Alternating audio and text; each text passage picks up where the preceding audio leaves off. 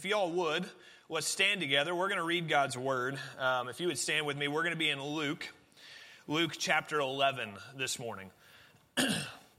Excuse me, Luke chapter 11. We're going to begin in verse 1 and we're going to read through verse 13.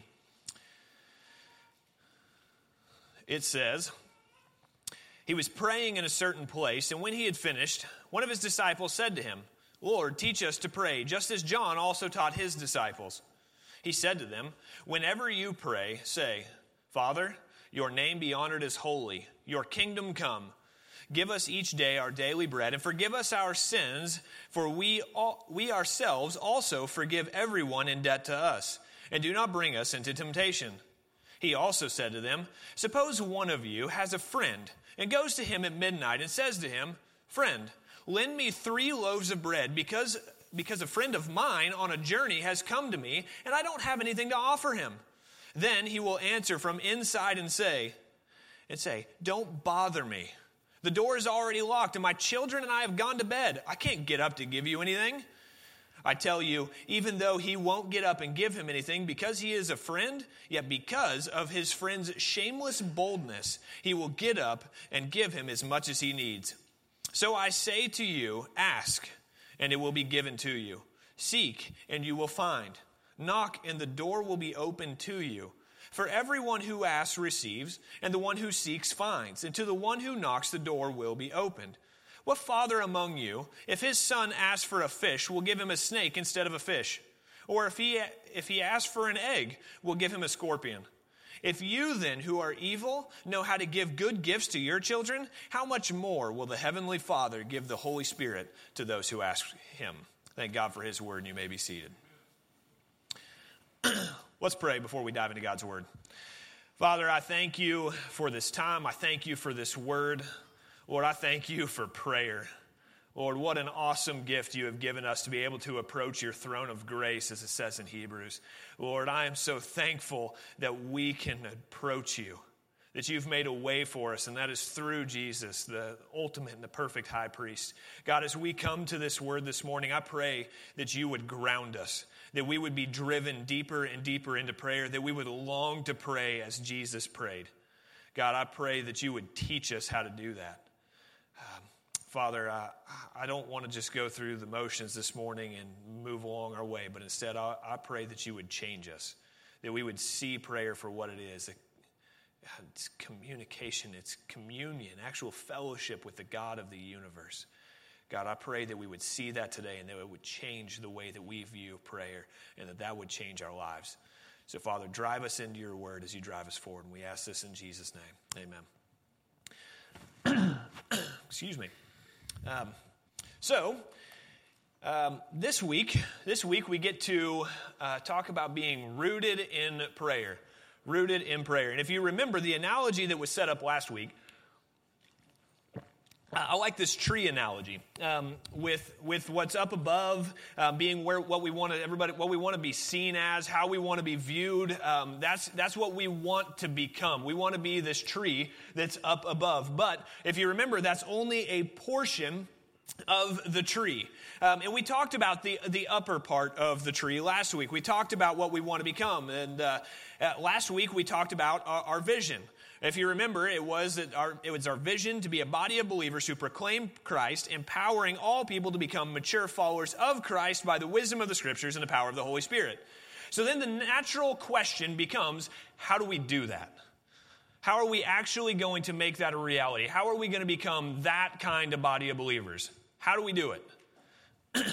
and we get to our first root this week, okay?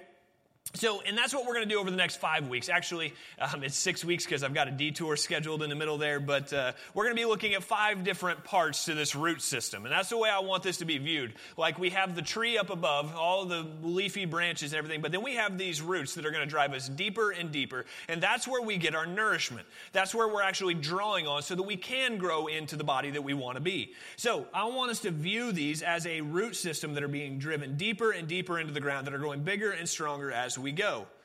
Um, because I don't want this just to be a, a routine or a things that we go through, the boxes that we have to check. Um, one preacher said it this way He said, These are not a list of things to do, but disciplines to be ingrained in who we are.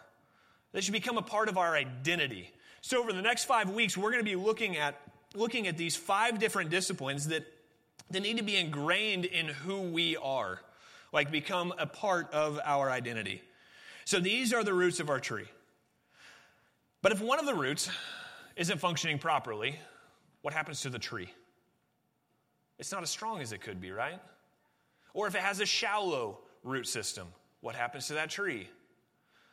Um, about a year ago, well, almost a year ago now, we, we went to Minnesota like we do every year, and there was a big storm that came through the area that we were staying in, and the winds were crazy. And in the middle of the night, you could hear the, the thunder crashing and you could hear the winds howling, but then about, I don't know, one or two in the morning, you start hearing trees snapping.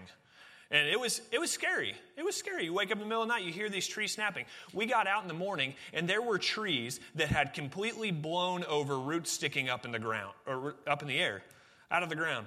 It was, it was wild. I mean, I've seen trees that have been knocked over before, but not like this. This wind just took them out of the ground.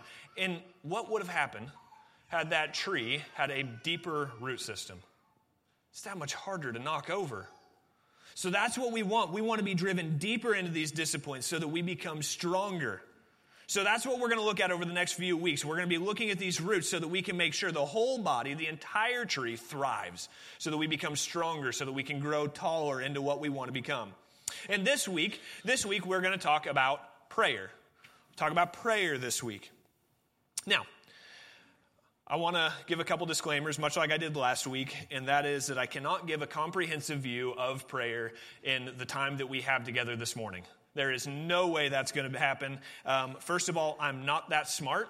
Second of all, there have literally been volumes of books that have been written on prayer. I cannot give you a comprehensive view of prayer, which means that y'all are going to have to practice this on your own. You're going to have to study this on your own. You're going to have to grow in this all on your own. Um, and I would encourage you to do that. Y'all got a copy of God's Word. You can read it, you can study it, you can dive into what, what the Bible says about prayer. What do we do with prayer? but what I wanted to do, instead of trying to give an, a comprehensive view of prayer this morning, what I wanted to do is dial in on one teaching of prayer. Okay, so please do the study on your own, but I want to dial in on one teaching about prayer. And I thought about prayer passages, and I, my mind went all over the place. But of course, if you're going to talk about prayer, how can you talk about prayer without talking about the Lord's Prayer? Right? This is, you can call it the Lord's Prayer. It's actually the disciples' prayer that the Lord is teaching them to pray. Um, Jesus would later pray himself. But we find the Lord's Prayer that we, that many of us know. Now, most of you probably have the Lord's Prayer memorized. Many of you know it word for word, and you probably have Matthew's account memorized better than you do Luke's account. But we find this prayer that Jesus teaches his disciples. So, my goal, my goal today is to show you how you can have the prayer life that Jesus had. You can pray like Jesus prayed. I think it's possible. Jesus sets out to teach his disciples to pray like he prayed. So, how do we do that? Well, hopefully, we can get close to what Jesus did. So, the way I want to do this today is to show you four different parts to prayer, okay? Because whenever we start talking about prayer, we start asking different questions like, okay, what is prayer? What does prayer really express? What does prayer require? What does prayer really do? Right? Y'all ever ask those questions? Well, hopefully, we can address some of those questions today. That's going to be my goal as we look at these four parts to prayer. And the first part that we find in today's text, here in Luke chapter 11, is a prayer. Prayer is, what is it? It is a faithful imitation of Jesus in which we personally interact with the Father. Now, that's a mouthful, so I'm going to say it again. Prayer is a faithful imitation of Jesus in which we personally interact with the Father. Or you could say we personally interact with God. and that's what we find right away. Jesus, Jesus was practicing prayer verse 1 of Luke 11, it says he was praying in a certain place. Jesus was practicing, he was doing it. I set out to count how many times Jesus prayed in the, in the gospel accounts. I didn't actually go count myself, I cheated and used the Google machine. Um, how many times did Jesus pray in the Gospels? And it depends on who you ask, apparently. Some of them will say 23 or 24, you get accounts of Jesus actually praying. Some of them will say 50 or more. So it depends on how you're counting, I suppose. But what we know is that there are at least dozens, at least a couple dozen times, Jesus is found praying in the Gospels. Jesus clearly thought prayer was important. Now, we could get hung up on, well, when is the right time to pray? Y'all ever ask that? How do we pray? When do we pray? Should we pray before every meal? Should you have a prayer time in the morning? Should it be in the evening? When should you do it? And the answer is yes. The answer is yes. Because we find Jesus, the Bible's clear, he prayed in the morning. Mark chapter 1, verse 35, it says, Very early in the morning, while it was still dark, he got up, went out, and made his way to a deserted place, and there he was praying. He prayed in the evening. Luke 6 12. During those days, he went out to the mountain to pray and spent all night in prayer to God. Those are just a couple examples, and we could go on and on and on. Jesus prayed before meals, he prayed before big events, he prayed thanks to God for his provision, and it goes on and on and on. Jesus prayed. He was a man of prayer, always in prayer. So, Jesus was our example of how we could actually pray without ceasing. And it was enough prayer, enough prayer, that his disciples took notice. His disciples noticed that this thing called prayer was significant to Jesus. They, they go to him and they ask him in the second part of verse 1 there. They say, Teach us how to pray. No, I'm sorry. They say, Teach us to pray. Teach us to pray. And what's funny is, is I actually did that as I was writing my notes this week and I was diagramming this passage. I did exactly what I just said. Whenever I wrote it down, I wrote, Teach us how to pray. But that's not what the Bible says, is it? If you look carefully, there's no how in that. They say, teach us to pray, not how to pray. And that's just a minor, minor change. That's a minor detail, but it has huge ramifications, doesn't it? They're not asking for some form. They're not asking for some, some set list of things. This is how you pray. This is the form. This is the order. This is how you pray. They're saying, teach us to pray. Teach us to be like you and how you're just completely consumed in prayer. How can we get that kind of passion? See, these guys, these guys likely knew how to pray already. These were Jewish men. Many of them had probably prayed or heard people praying from the time they were born. These guys knew what prayer sounded like, they knew how to pray.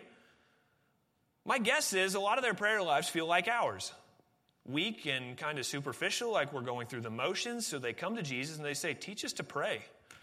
Like, how do you pray like you pray? As often as you pray. How are you so consumed in prayer? How do I actually do that? So, to make this clear, I want my kids aren't in here now, so I can talk about them. Um, I think about my kids whenever I think about this. Now, I, I'm I'm turning into more and more of a dad every every every day. It seems like like Y'all know my kids, they get older and older, and I feel like I have to say that dad thing over and over again. Um, and y'all know those dadisms that every dad uses. Well, as I get older, I get more and more irritated that my kids don't know how to turn off a light. Y'all ever experienced that? Like, turn your lights off? I remember as a kid, my dad riding me up and down the stairs, like, turn the light off. You walk out of a room, flip the switch. It's not difficult. So I'm at that stage with my kids now where it's just turn the light off. But here's the thing I don't have to teach my kids how to turn a light off. They know how to flip the switch. They know how to do that. They come into this room, they know how to press the buttons on the wall to make the lights come on. They know what to do. But that's not the trick. The trick is teaching them to turn the lights off. Oh, my daughter is in here. Oh, man, I didn't see her. She was hiding. So now I'm embarrassing my daughter. Okay. Well, anyway, the trick isn't teaching them how to do something, it's teaching them to do something. And that's what the disciples are trying to learn here. They're not trying to learn how to do it, like, here's the order pray this, then this, then this. And once you're done with that, then you've said a good prayer. That's not what they're asking. They're saying, teach us to pray. And that is incredibly different. So different. They want to be imitators of Jesus. They want to become like him in the way that he's fervently praying all the time. How do we do that? Teach us to pray. And that's what Paul talks about. He talks about being imitators in Ephesians 5:1. He says, "Therefore be inti- er, imitators of God as dearly loved children." And that's what these guys wanted. They just wanted to be more like Jesus in the way he was devoted to prayer. Just like the child who wants to imitate their father, he says. And I find it interesting that that's what they're asking. They're asking for this kind of imitation, like, teach us to pray like you pray, Jesus. Teach us to be like you.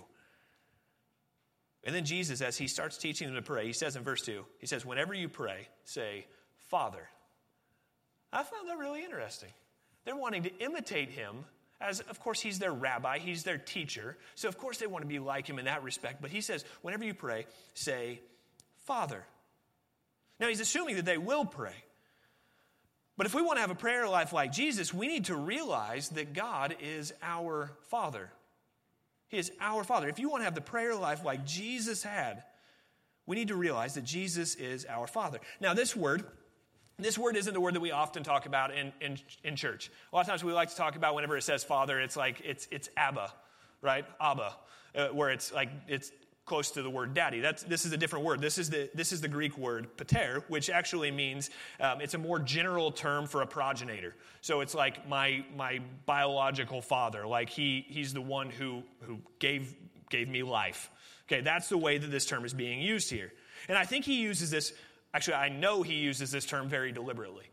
I don't think it's by accident. It's just, okay, well, I didn't know what else to say, so I just said this. No, I think he knew exactly what he was doing when he said this.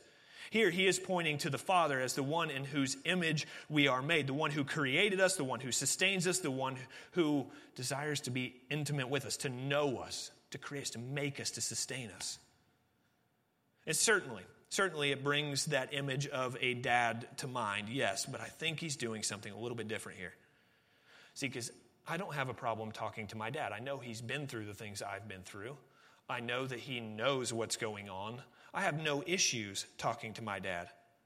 I have no issue saying, Dad, could you help me with this? Could you teach me how to do this? Why? Because I know he knows. I have no problems going to him to ask because he knows. So he says, when you pray, realize that you are going to the God who loves you and cares for you. Not only that, though, he created you and he knows what you need. He's your creator, he's your, your sustainer, he's the one. And that's the God that you are going to. So, prayer here we find is a faithful imitation of Jesus in which we personally interact with God, with the Father, the one who knows. Second thing we learn about prayer here is that prayer expresses a desire for God's will and a dependence on Him for our needs. Prayer expresses a desire for God's will and a dependence on Him for our needs. So this is what it's actually expressing. Like this is what we're saying is we're just saying, God, we want more of you, and we depend on you for our needs. That's what we're expressing in prayer. Um, I actually went back to see how this word was comprised, the, the etymology of this word, um, of this word that we have that says pray. What does that actually mean? What does this word represent? Okay, we all know it means that you close your eyes and you bow your head, you fold your hands, um, unless you're driving, and then you don't have to close your eyes. But otherwise, that's what prayer is, right? Well, kind of. But what does the word mean? Well, in the Greek, it's actually a compound word. It's this word proseuchomai. Um, and that's a really fun word to say because you kind of got to get that flimmy sound. It's actually proseuchomai, um, but nobody likes that in a microphone. So I shouldn't have done that. But proseuchomai, um, which literally it, it means to exchange wishes or desires. That's what these words that are smashed together mean. It's to exchange wishes or exchange desires. That's what these words represent. So basically, what, the, what this passage here says, it says that Jesus, he was exchanging wishes in a certain place. Then his disciples come to him and say, Lord, teach us to exchange wishes. And then Jesus says, whenever you exchange wishes, say this. You are exchanging wishes. So, what we do whenever we pray is we are actually going to God and saying, God, here are my desires, here are my wishes, here are my wants, here's what I think I need, and we're giving it to God, and we're picking up what He desires and what He wants and what He needs. What He desires for us and in us and through us. That's what we're picking up on as we lay down our requests. Y'all see how that's different than the way we usually view prayer? That's what the word itself means. We're exchanging our desires for His desires, our wants for His wants. And the way this comes out is in praise to God. Now, I'm not going to say that there is one form that you have to pray because I don't think that's the point of this passage. And I'm not smart enough to tell you that anyway. But the way that we see this play out is he starts out with praise. He says, You want to pray the way that I pray? Well, start with praise. Praise God for who He is, praise Him for who He is. So he says, Father, your name be honored as holy. In many translations, I know probably your translation says, says hallowed, right? But I don't know what a hallowed is, so I like your name be honored as holy. Your name be honored as holy. But that's literally what it means. It means to honor something as holy, that's set apart, as fundamentally different. So, what he's saying as he says, pray in this way, pray like this, he's saying, Father, let, you, let your name be set apart completely different from everything else. You are higher than everything else. You are better than everything else. Let us recognize that you are different. And that's what we're, that's what we're declaring as we pray. If we take time to pray, we're saying, God, we recognize that you are completely different from anything that we experience here on earth. You are higher than everything. You actually have the power to enact change. You can do something that we can't do. And we are acknowledging that in prayer, saying, God, your name be set apart as holy. And the name, the name here is important, like saying your name is important. It doesn't just mean, well, the term by which we know you, that's to be honored as holy. It's bigger than that. By saying name, Jesus is saying everything that is called by your name, let that be set apart. Everything that is called by that name. I thought about like this, okay? Y'all, we like our potlucks here, right? Okay. Yes. Yes, we like potlucks. Food is good. Um, I could go on, but I'm not going to. Um, we like our potlucks. But every time every time before we go down to eat, almost every time, what do we do? We pray, and there's a line in there almost every time when somebody prays, they always say, Bless the hands that prepared it, right? Y'all ever notice that? We pray for these meals like, God, thank you for the food. We pray that you would bless the hands that prepared it. Am I saying that, Lord, I only want you, those people who prepared that food, I only want you to bless their hands. Don't worry about the rest of them, just their hands. Like their hands are awesome because that's the part that makes food. No, don't worry about their head or their heart or their legs. Like just their hands. That's all good. That's sufficient. Of course not. We pray for the doctor's hands to be guided. Are we really saying, well, Lord, that surgeon, we just want their hands? We don't care about whether or not their legs give out. No, we're praying for the entirety of that person. We're just using a part of that to represent that. And that's what, the, that's what he's saying. He's saying, Father, your name be honored as holy. We're saying every part of you, God, is fundamentally different. Let it be fundamentally different in our minds. You are so much higher. Let us recognize who you are. And that's what we're saying in prayer. Everything about God is superior to anything that we know or experience here on earth. It's so much higher, so much more, so much better. And if you realize this, when you realize this is who God is, your prayers will change. You know that? I, I, believe that. Your prayers will change whenever you realize that when you go to God in prayer, you are going to the God who is fundamentally different from anything that you could possibly fathom. So much better than anything that you could fathom. That He is God and that you are man. That He is the creator and you're the one who's the supplicant. You're coming to Him. If you want to see your prayer life change, well, Jesus says, realize, realize that this Father who loves you is also the creator who spoke the universe into existence. Like, He loves you, yes. Yes, He loves you. He's the Father who knows what you need. Yeah, go to Him like that. But also realize that He is the God who created all things.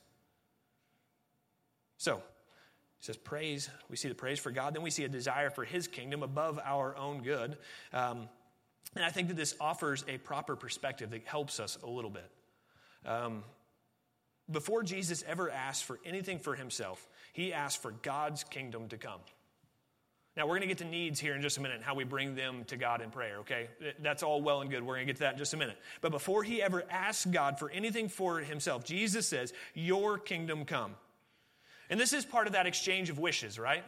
He's going to bring his wants and his desires, but what he's saying is, God, give me your wants and your desires. Let your kingdom come here. And if we look at the way Jesus teaches about the kingdom, it makes it even that more, that more emphatic. Like, God, let your kingdom come. He saw this kingdom coming as not a physical kingdom, but the spiritual kingdom where we see people's hearts and lives change. And he says, God, let your kingdom come. In other words, he's saying, God, change me. And he didn't just say it, then he demonstrated it. Like that that was his biggest desire for God's kingdom to come.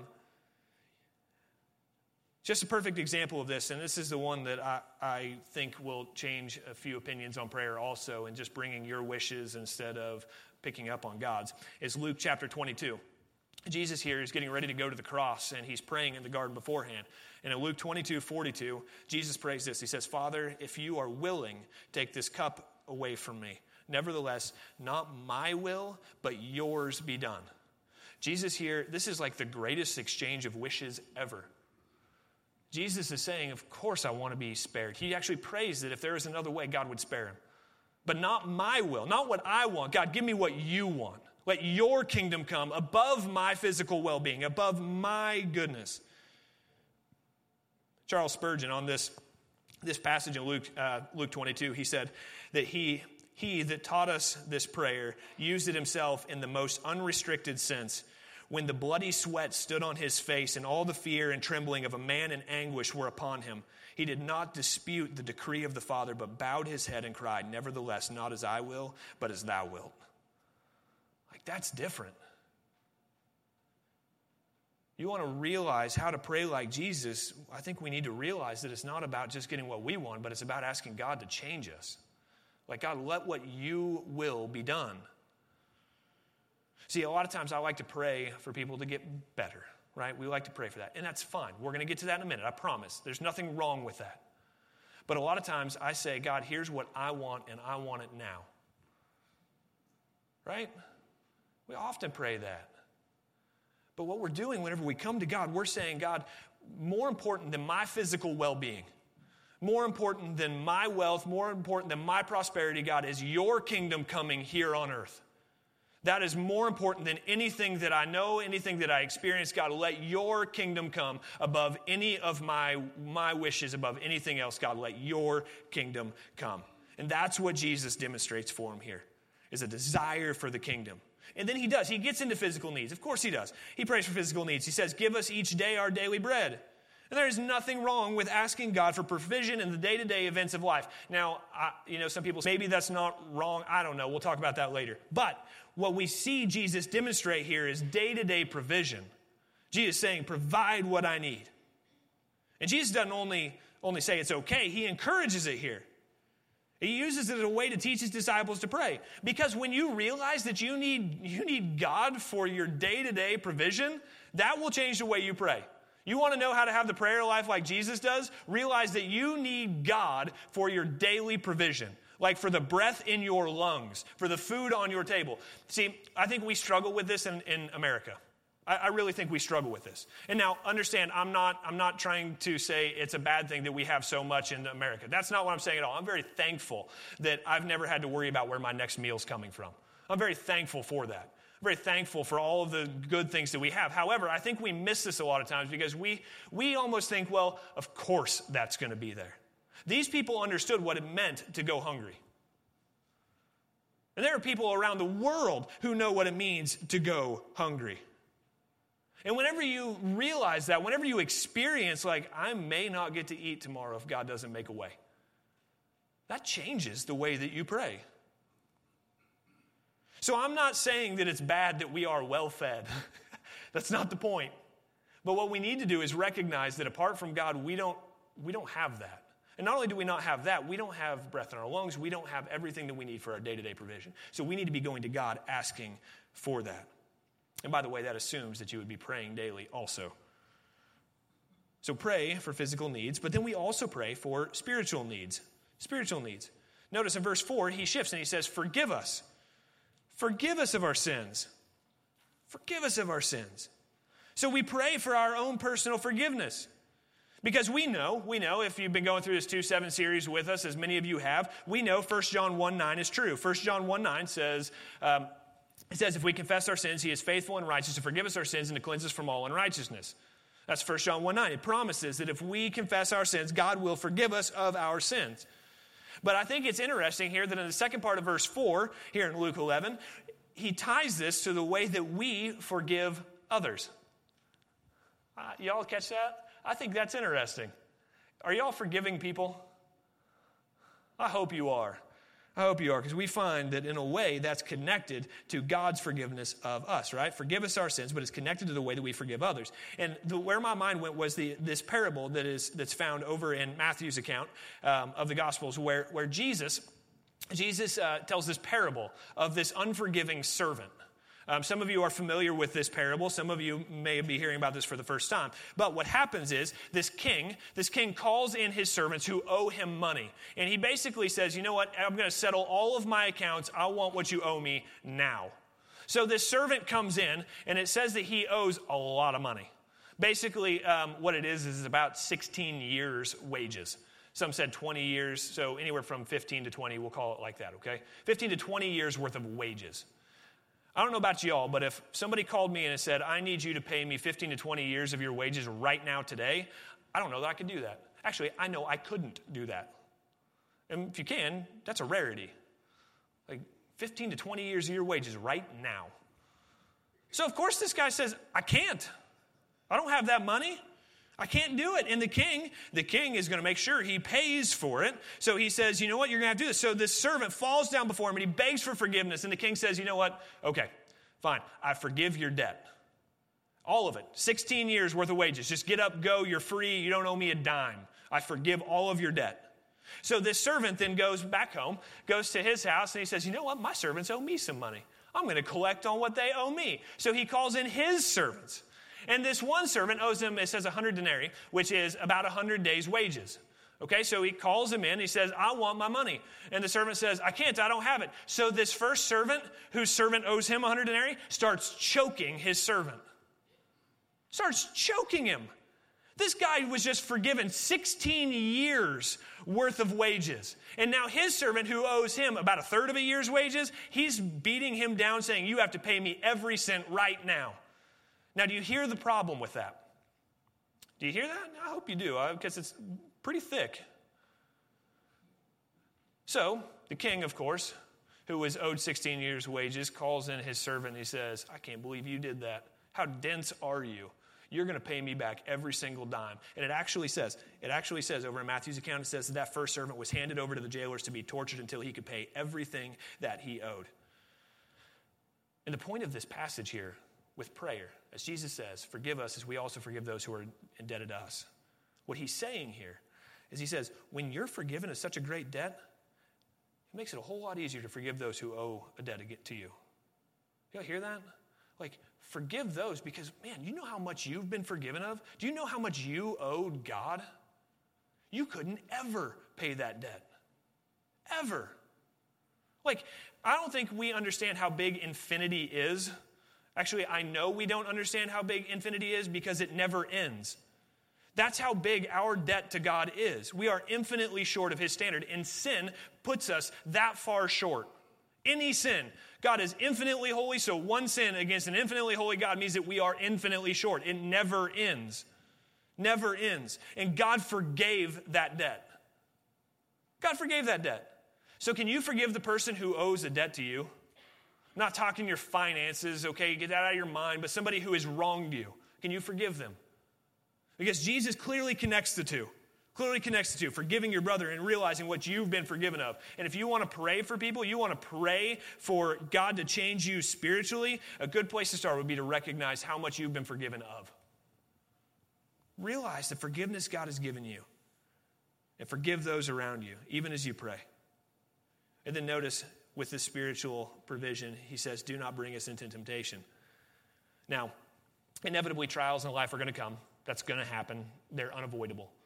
But when we, those do come, we trust that God's ultimately going to work them for our good. But trust me, you'll get plenty of trouble on your own. You don't have to go looking for it. So Jesus here teaches his disciples well, realize that you're not begging for the trial to come. Like, pray that God would keep the temptation from you. But trust that when it does come, again, 2 7 series, 1 Corinthians ten thirteen is true. No temptation has come upon you except what is common to humanity. God is faithful. With every temptation, He will also provide a way out so that you may be able to bear it. That's what we're trusting as we go through these trials. So, prayer is a faithful imitation of Jesus in which we personally interact with the Father. Prayer expresses desire for God's will and dependence on Him for our daily needs. But what does it really require? What does prayer require of us? Prayer requires a boldness toward God and perseverance with God. Boldness toward God and perseverance with God. You get to verse 5, and we see this shift because there's this funny story of this man going to his friend's house. And we're going to do a little bit of a cultural analysis here just because it helps us understand what's going on in this, in this text. So we get to this funny story, and first thing we need to know is that hospitality was incredibly important in this culture. Like it was paramount. It was the biggest thing. Not being hospitable, one scholar said, would bring shame on your entire family. Like the community would shame you if you were not hospitable to a friend. This was incredibly important in this culture. So this friend, he comes to this host, and the host welcomes him in just like he's supposed to. But there's a problem. This host doesn't have anything to feed his friend. Doesn't have his, doesn't have any bread. Doesn't have a thing. And bread was only made weekly. It was made once a week, and they would have enough week, uh, bread for the week, and they would have it with every meal. So not having bread was a real problem. It's a real problem. You don't have anything to feed your guests, like then you're being a bad host, and then you got shame coming on your family. Okay, what do you do? So, when his friend arrives late, he says, Okay, well, I got to find some bread. I have a friend. I have a friend just down the street here. I'm going to go down to his house. I'm going to ask him for bread. Um, I actually loved it. I listened to a sermon on this text from a professor at Southwestern Seminary um, named Stephen Smith. Um, so, yes, congratulations. Um, I listened to this professor preach on this, and he called this guy a midnight friend. And I love this. I love this picture of a midnight friend because anything that you, your midnight friend has, you also have. Y'all have friends like that? Yeah, I love this picture. Like, you know that any time of day, no matter what's going on, you can call this friend and they've got your back. That's what he starts talking about about this midnight friend. Um, unfortunately, that's not the exact picture we get with this friend, is it? Not quite. This shameless friend who's hosting his guest, he goes and he knocks at the, his friend's door in the middle of the night, to which his sleeping friend says, Get out of here. Like, what are you doing? Are you thinking clearly? Because again, in this culture, we have to understand how the house was arranged. The house wouldn't have been like our houses where we have these nice separate rooms. And by the way, please don't come knocking on my door in the middle of the night because if you wake my kids up, I'm probably not going to be thrilled. Text me first, please. Um, thanks God for technology. But he goes to his friend's house, and these houses would have been arranged in such a way that they were, they were all one big room. One big room. And on the then you would have this raised platform with a ladder going up to it. And on this raised platform is where the family would sleep. The whole family on one platform. You'd kind of have these pallets laid out, and that's where the family would sleep, all in this one room. And then down below this raised platform is where your livestock would stay. So literally kind of living in a barn here.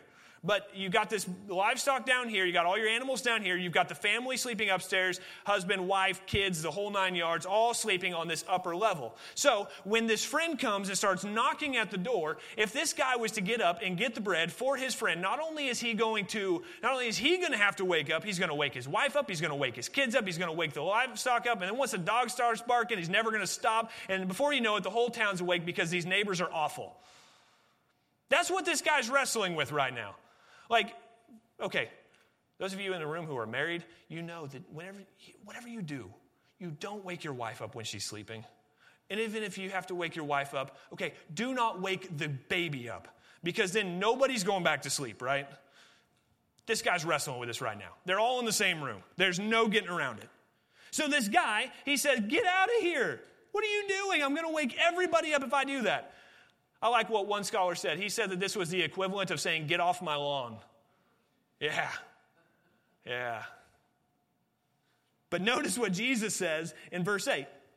Verse 8, he says, Even though he won't get up, he won't get up and give him anything because he's a friend, yet because of his friend's shameless boldness, he will get up and give him as much as he needs. Prayer requires that kind of boldness. Like, I know what this means for you and your family, but I need you. Like, I need help. It requires that kind of boldness. And I think that the reason we often get little answers to prayer is because we pray weak prayers. We don't go to God boldly. We go to God and we pray almost like, well, God, if it's not too inconvenient for you, could you do this? Jesus says, no, no, no. Go like this friend and go boldly. Boldly. So it requires this boldness, but it also requires perseverance. Perseverance. Many of us are familiar with verse 9, right? Ask, seek, knock, right? You've all heard these things before. Most of you have anyway. But what I th- found interesting is um, we got to talk about this in the sound booth this morning just a little bit was the, the, the part of speech that these verbs are in. These commands are in the second person present imperative, which means that they aren't just do this once and move on. These actually indicate an ongoing action continually ask, continually seek, continually knock. We should be doing this over and over and over again, persevering in this. It indicates this kind of ongoing action. So, not only do I think we often pray weak prayers, I think we pray something once and then we forget to pray about it again and we just move on like, okay, well, I prayed for it, so now I'm covered. No, no, no. Go and pray and pray and pray and pray. You pray for your lost friend, don't pray for them once, pray for them again and again and again, day after day, saying, God, reveal yourself to them. Like over and over, go and ask God, ongoing. So we see that prayer requires boldness toward God with a perseverance with God. But prayer, but what does prayer actually do? What does it actually do? I know I'm running up against time, so stay with me for just a minute. Here's what prayer does prayer often results in our change and always results in our blessing. That's, that's what prayer does, and I'll explain what I mean by that. Not only does Jesus say, Ask and it will be given, seek and you will find, knock and the door will be open to you.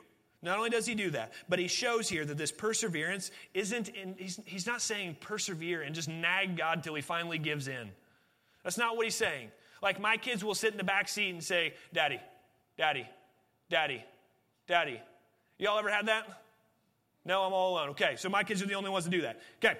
But it's this ongoing action. And the reason we do this isn't to nag God into giving us what we want. That's not the point. The point isn't just to wear God down till he finally gives in. Instead, perseverance, I believe, changes us more than it changes God. Persevering in something changes us more than it changes God. If you don't believe me, just, just think about this for a minute. What if you got everything you asked for the first time you prayed for it? Where would you be right now? Would you all be sitting in this room right now? Probably not. Probably not. I know I wouldn't be. Um, I think about this. If I got the first thing that I prayed for anytime, first of all, my height would be fluctuating anywhere between six foot four and seven foot four, depending on how old I was whenever I prayed the prayer. Okay? So I'd be somewhere in that range, depending on when I prayed it. I'd be a three sport all star playing in the NBA, MLB, and playing in the NFL, all simultaneously, by the way. And it would not affect my body at all. I'd be in perfect shape, like perfect condition. My knees would not be going out yet. Um, so that would be the way I'd, I'd be at. I, I don't know how many times I would have been married and divorced because, I mean, if I can only have one wife at a time, I don't know how many girls I prayed for before I met my lovely wife and actually started dating her. Um, I don't know how many girls I said, Well, God, could you just, like, are you kidding me? I don't know how many wives I'd have. It would be in awful shape. And by the way, whenever I was a kid, I would have had a new bike about every week. So, what if you got what you prayed for first time you prayed for it every time? Would that be good for you? Nah, it wouldn't be. See, the truth is, prayer should cause me to bend more to the will of God than it does cause God to bend to the will of Jared. Fill in your name. That's the purpose. Perseverance is, is shaping us, it's changing us. Now, certainly we have a role to play in shaping history through prayer. I absolutely believe that God answers prayers. Um, I actually heard someone say once that prayer is the vehicle that God uses to move his sovereignty. Like, I thought that was pretty cool. Prayer is the way that God moves his sovereignty. But I do, I do believe, I believe prayer really affects real change, not only in the world around us, but also in us. So prayer isn't just some passive thing that we're doing, like hoping that God eventually shows us what he's doing. No, no, we are doing something real. But I do believe that perseverance in prayer will change your life. It will change your life. And then we get this analogy of the Father here at the end, this analogy of the Father in verse 11 and 12. And it says, what father among you, if his son asks for a fish, will give him a snake instead of a fish? Or if he asks for an egg, will give him a scorpion? If you then, who know who are evil, know how to give good gifts to your children, how much more will your heavenly Father give the Holy Spirit to those who ask him? I thought that last line was worth talking about, just briefly at least. How much more will your Father in heaven give you the Holy Spirit? How much more? Look, God is not some grumpy old miser. That's not what he is. He's not, he's not supposed to be this friend. It's actually set in opposition to this friend at midnight who's sitting here saying, Get off my lawn. He's set in opposition. Like, how much does God want to give you good things? Like, he's just waiting for you to come so he can bless you. He's not some grumpy old miser who has to be worn down. He wants to give good gifts to his children. I mean, think about your kids. Don't you all want to give good things to your kids? I want my kids to be happy. I want my kids to have good things. Uh, of course, I want that for my kids. I know you all do too. And what he says is, God's like that, only better. Like, if you know how to do that and you have, your heart is evil. Like, Your heart is evil. How much more does God know how to give good gifts to his kids? That's an awesome truth that God is waiting to give to you willingly and freely and to bless you. Now, I also think it's interesting that this comparison's made whenever you start thinking, like, do you give your kids everything they think they want? nope, not a chance. My kids are constantly disappointed. Uh, Dad's not giving me what I want. Well, it's because if I gave you what you want, it wouldn't necessarily be good for you. That would be terrible parenting, wouldn't it? Like, give your kids whatever they want whenever they want it. Of course not. You give them what they need. You want to bless your kids. You want to give them what they need. And sometimes kids actually think they want something that's going to turn out to hurt them. But God knows better. He knows how to give good gifts. And the reason I say uh, that prayer always results in blessing is because the Father wants to give you the Holy Spirit. He's not promising to give you anything else that you ask for, but He says He will give you the Holy Spirit. There's no condition added there. He wants to give you the Holy Spirit. Better than what you think you need, God says, I'll give you more of myself. I'll give you more of me. You can know me more. I'll draw closer to you. And what Jesus is teaching here is that if you want to have a robust prayer life, if you want to have the passionate prayer life like Jesus had, where he was consumed with prayer, realize that God is going to give you more and more of himself the more and more you go to him. He's going to give more of himself. When you pray, you get the opportunity to encounter the God of the universe, the one who created you, the one who spoke his life into you, the one who sustains you. You get to know more and more of him. That's a pretty awesome answer to prayer. So, what? Well, do you have a fulfilled prayer life like Jesus did? Do you have a fulfilled prayer life like Jesus did? I ask myself this question often like, why is my prayer life so weak? So then I, I started thinking about this this week. Before I pray, am I recognizing God's greatness? Am I making Him preeminent in my life very first? Am I expressing a dependence on Him for my daily needs, both physical and spiritual? Am I going to Him boldly? Am I persevering in my requests? Like, am I, am I praying the way that Jesus taught His disciples to pray? Not, not the form, but I'm talking about the passion, with the mindset, with the heart that Jesus taught His disciples to pray. Am I going to God that way? And I would ask you the same question Are you going to God like Jesus taught his disciples to go to God? Are you praying like that? See, Jesus doesn't just go and say, Here are the form, the mechanics, here's the words that you have to say. Recite this prayer. I actually find it interesting that Matthew says, Whenever you pray, pray like this or in this manner. He doesn't say, Pray these exact words. I'm not saying there's anything inherently wrong with that. I'm just saying that that's not what he's getting at. See, some will tell you that there is a right and a wrong way to pray, um, or some will actually tell you that there is no wrong way to pray. And I, I struggle with the no wrong way to pray just a little bit. we can talk about that later, though. Um, but the purpose is just pray. Like that's what Jesus is teaching them. Like, know who God is and pray. Trust that He's going to work, trust that He's going to move. I want to urge you to pray. We could go on a discussion about the posture, the structure, the words, the length, and so on and so on and so on. But I, I remember hearing a preacher say once, um, I remember hearing him say once that the best way to pray is to just pray. Best way to pray is to just pray. A lot of you guys know John Schoonover. One of the, my favorite things to hear him say is, you know what the hardest thing about praying is? Praying. Pray. Just pray. Fall on God. Please go and ask God to teach you to pray. Now, I don't think that there's a right and a wrong way necessarily to do that, but I think we need to pray and we need to recognize who God is, that He has the means to answer our prayers, that He's going to give us more and more of Himself when we come to Him. So let's persevere and let's be bold in our prayers. Let's do that now. Heavenly Father, God, we come to you and we recognize your greatness. Lord, we recognize you for who you are, that you are the, the ultimate progenitor, the ultimate creator, the one who formed us out of the dust, the one who put his breath in our lungs. God, we thank you. We thank you for who you are. Lord, I pray that we would, we would recognize that you are so fundamentally different from anything that we know or experience, any power or presence that we experience here on this earth, that you are completely different, that you are perfectly holy, that you are above us, God. We come to you saying that you are God and we are man, and we love you for loving us. God, we pray that your kingdom would come.